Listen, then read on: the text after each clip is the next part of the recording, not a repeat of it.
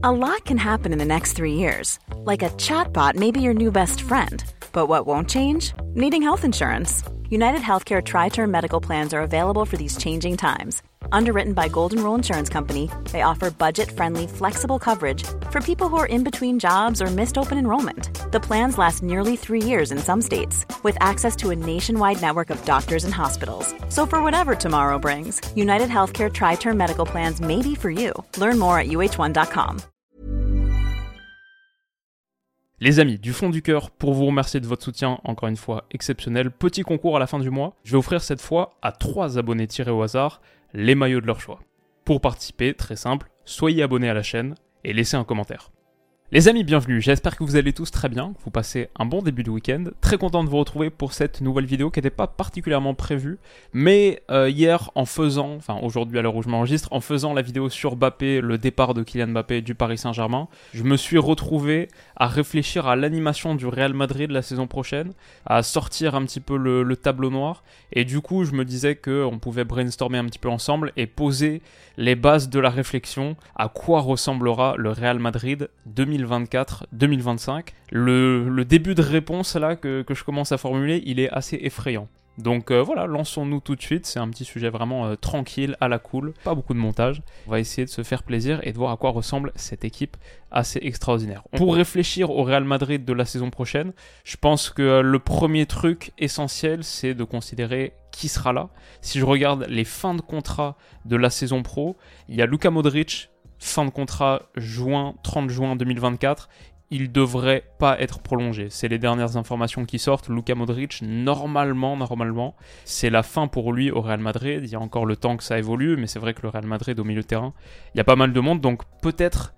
J'ai pas fait de pion Luka Modric, je me suis dit que le Real part sans lui saison prochaine. En revanche, Tony Kroos est aussi en fin de contrat. Vu le niveau actuel, vu ce qu'il montre, même cette saison encore au Real Madrid, à quel point il est important. Là, je suis plutôt parti du principe qu'il aurait au moins une année supplémentaire. Je pense qu'à 34 ans, voilà, ça va se faire année après année, saison après saison. Je précise aussi sur toute cette vidéo, moi je suis pas supporter du Real, ce que je montre là et ce que je dis, c'est un petit peu euh, la vue lointaine. J'ai pas forcément euh, plus d'éléments que quiconque, enfin j'ai pas plus d'éléments que quiconque c'est sûr, mais pas plus d'éléments aussi, je pense que les supporters qui suivent chaque dossier méticuleusement. Donc peut-être que je me trompe sur certains trucs. Mais Kroos je sais pas si je devais parier là, oui ou non, je dirais peut-être au moins une année en plus. Peut-être aussi le cas pour Nacho, qui franchement rend de bons services, et en plus le Real Madrid est un petit peu léger sur les défenseurs centraux, lui c'est aussi fin de contrat 2024, donc c'est une question. Rossellou, il a été signé que pour un an, ok, je sais pas s'il y a une année en bonus ou quoi, mais bon, du coup, s'il est en fin de contrat à la fin de cette saison avec l'arrivée d'Hendrick, je suis pas certain qu'on lui donne une année supplémentaire. Enfin, le dernier qui est fin de contrat 2024, c'est Lucas Vasquez, et ça aussi, je sais pas exactement ce que ça donnera. Mais c'est pas les trucs les plus importants, surtout la question Kroos m'intéressait. Quand on commence à réfléchir à quoi ressemblera le 11 du Real, le premier pion que je pose, c'est Vinicius. Lui, c'est le seul qui est, à mon avis, uniquement un ailier gauche. C'est vrai qu'en ce moment, au Real Madrid, c'est un peu plus du 4-4 de losange avec Rodrigo et avec Bellingham en dessous. Où est-ce qu'il est juste là, Jude? Pourquoi pas, mais vu qu'il y a aujourd'hui Kylian Mbappé à, à, mettre en plus, j'imagine, et là on a quand même le quatuor offensif titulaire, je pense que ça ressemblera à quelque chose de ce type. Vinicius donc, ailier gauche, Kylian Mbappé en pointe, parce que ça fait très très longtemps qu'il n'a pas joué à droite, et parce que Rodrigo, voilà, il ne faut pas, sous-estimer l'apport de Rodrigo, c'est un joueur aussi hyper important. Voilà, je commence à réfléchir, à poser quelques bases vite et je me dis, euh, il n'y a pas d'autre beaucoup d'autres manières en tout cas de considérer ce trio offensif. Je pense effectivement que même si c'est pas sa position préférentielle et celle qui l'affectionne le plus, il y a eu toute cette histoire autour du pivot gang, etc. Je pense que Mbappé, sur le papier en tout cas, ce sera plutôt l'avant-centre. D'ailleurs, je lui ai mis le numéro 9, j'en parle un petit peu dans, la vidéo d'hier. Le 10, c'est celui de Luka Modric, Bon, peut-être qu'il pourrait le récupérer avec un potentiel départ de Modric. Le 7, ça n'a pas bougé, c'est le numéro de Vinicius. Le 9, comme la première saison de Ronaldo au Real. Je, vois Mbappé avec le numéro 9, mais en tout cas, ouais, je pense du coup plus dans cette position axiale. Rodrigo à droite, Vinicius à gauche pose aussi la question de Bellingham. En fait, le truc avec Kylian Mbappé, c'est que c'est un transfert euh, assez euh, particulier parce que niveau zone qu'il aime occuper sur le terrain, si on le laisse faire, entre guillemets, il marche un peu sur les pieds de Vinicius et il marche un petit peu sur les pieds de Bellingham parce que Bellingham, cette saison, c'est quasiment euh, l'avant-centre, le buteur du Real Madrid. Il a quoi 16, 17 buts en Liga, un truc comme ça. Des stats folles, un peu plus d'une vingtaine, toutes compétitions confondues. Et bien sûr, ses projections dans la surface, à la réception de centre, il montre des, des dispositions et des qualités dans le dernier tiers pour finir qui sont juste impressionnantes. Il aime être à la conclusion des actions et plein axe. Donc Bellingham, ça marche un petit peu sur les pieds de Bappé là, Bappé ça marche un petit peu sur les pieds de Vinicius ici. Il va falloir que tous ces gars s'entendent. Ça pourrait d'ailleurs nous conduire à un Bellingham un petit peu plus reculé.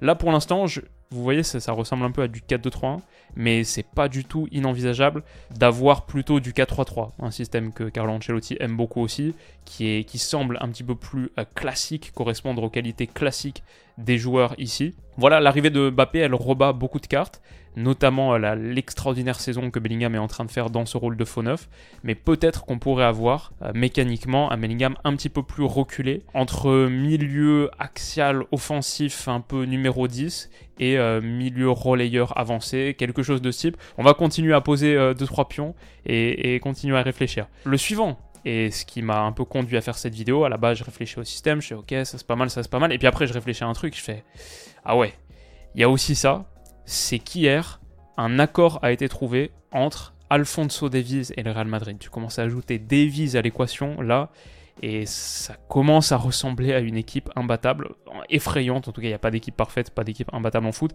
Mais Alfonso Davies sur le côté gauche, si un accord est trouvé entre Real et Bayern, il lui reste un an de contrat. Il est en fin de contrat 2025 au Bayern.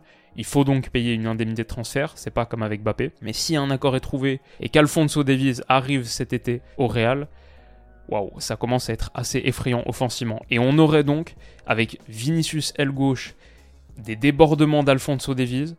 On aurait un couloir, bon, extrêmement offensif, faut dire, Alfonso Davies un peu susceptible aux blessures aussi, mais surtout euh, défensivement, euh, parfois pour couvrir les grands espaces, quand tu dois en transition défensive, c'est pas mal avec sa, vitesse.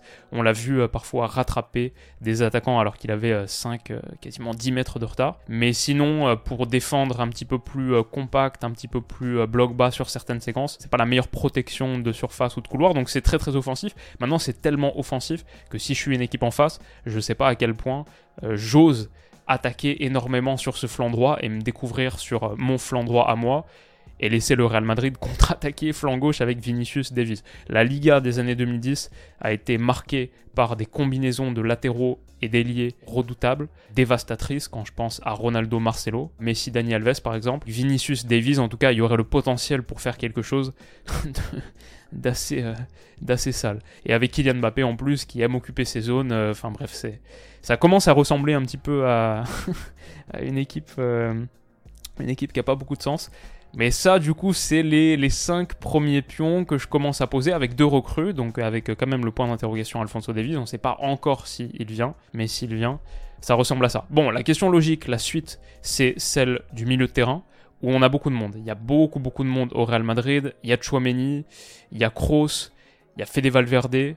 Je crois que je l'ai mis ici. Kamavinga également ça commence à être complexe. Et on peut parler même des Brahim Diaz, potentiellement euh, Arda qui je crois va repartir en prêt, j'ai lu une petite info aujourd'hui, je sais pas si c'est vrai mais bon il a que 18 ans, il commence à y avoir du monde dans sa zone donc peut-être qu'il va aller faire un petit prêt, mais tout ça pour dire au milieu de terrain c'est euh, costaud. Si on devait être sur un 4-2-3-1, je dirais bah, que ça va beaucoup bouger parce qu'il y a beaucoup de matchs à jouer, en vrai est-ce que c'est très pertinent de réfléchir à des 11 titulaires aujourd'hui dans le foot moderne. C'est plutôt euh, des groupes de 17, 18, 19 joueurs qui gagnent les titres.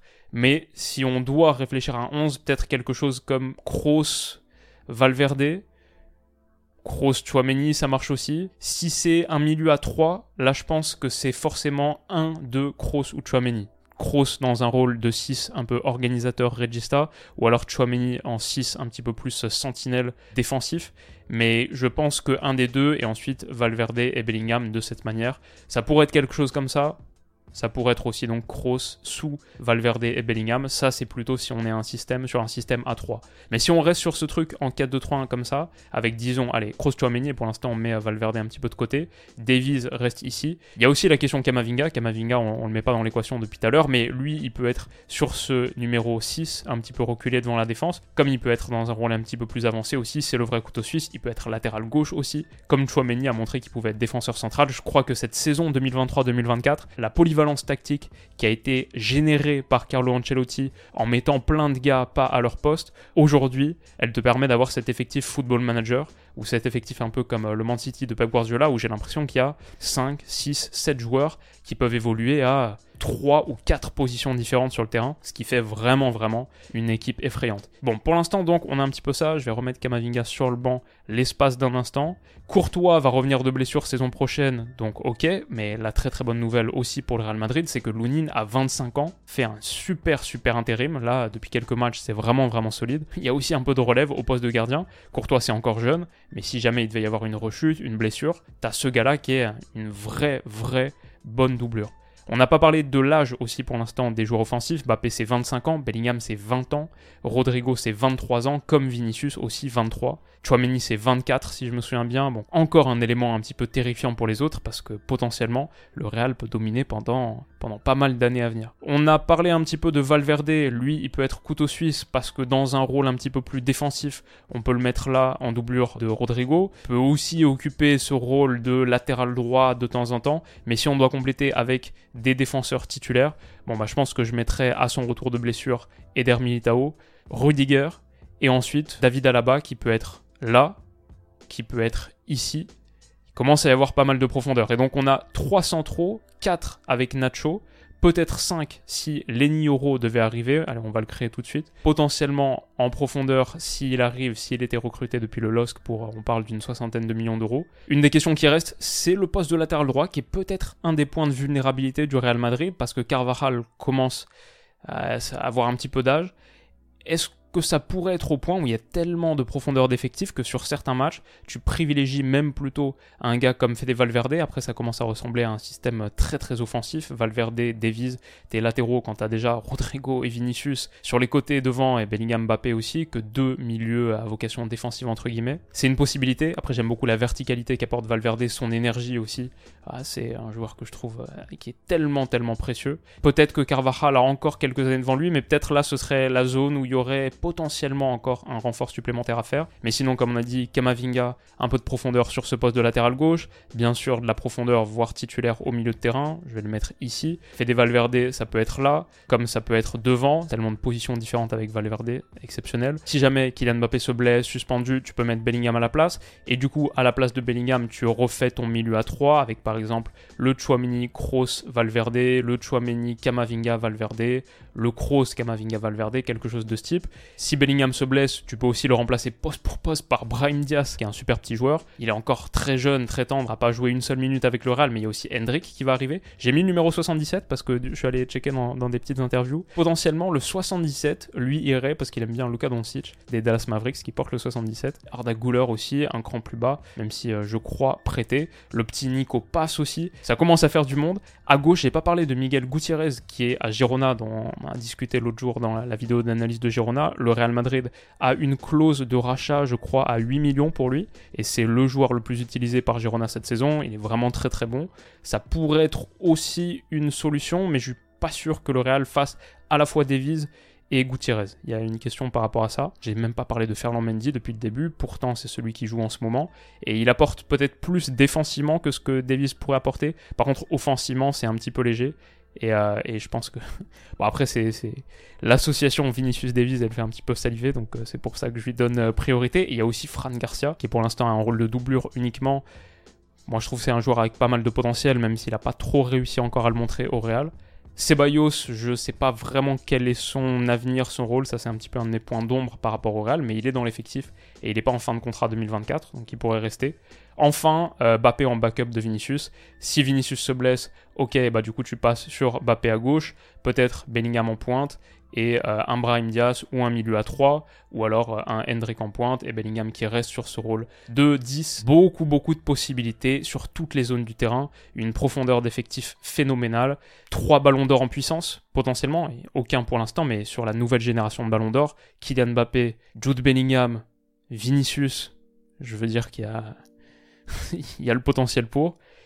Le secteur défensif, euh, il y a sans doute de petits ajustements à faire parce que niveau âge, niveau fragilité, avec les blessures, bon, on l'a quand même bien vu cette saison, sur la charnière centrale, est-ce qu'il n'y a pas une grosse recrue à faire? Et c'est pour ça qu'on parle un petit peu de Lenny Euro pour le futur. Et ouais, dans l'ensemble, c'est un effectif que je trouve euh, vraiment effrayant. C'est assez fort ce qu'a fait le Real Madrid depuis quelques années en faisant des petits coups ciblés, en dépensant pas tant que ça, mine de rien, et en conservant de grosses cartouches pour se bâtir une équipe qui est pour l'avenir, qui peut honnêtement faire partie des prétendants à dominer le foot mondial sur les cinq prochaines années. Eux, Man City, quelques autres. C'est euh, ouais, c'est costaud. Euh, et, voilà, c'était cette petite vidéo du samedi matin que je voulais vous faire tranquillement. Peut-être que si le concept vous plaît, on peut faire ces, revues d'effectifs un peu tactiques, réfléchir aux 11 et à l'ensemble du groupe pour d'autres équipes. Vous pouvez me le dire en commentaire si, c'est un truc qui pourrait vous plaire. Pour moi, c'est assez facile à faire. Juste, euh, on se pose, on brainstorm ensemble. Et en tout cas, j'ai bien kiffé le faire. Donc, euh, parlez-moi, dites-moi tout ça en commentaire. Je suis sûr que j'ai oublié énormément de trucs parce que le Real c'est pas mon club, mais voilà, c'est ce qu'un observateur distant, à chaud comme ça pense et on aura plus d'informations, je pense, euh, tout au long de la saison. Prenez soin de vous, les amis, passez un excellent week-end, et on se dit à très vite. Bisous.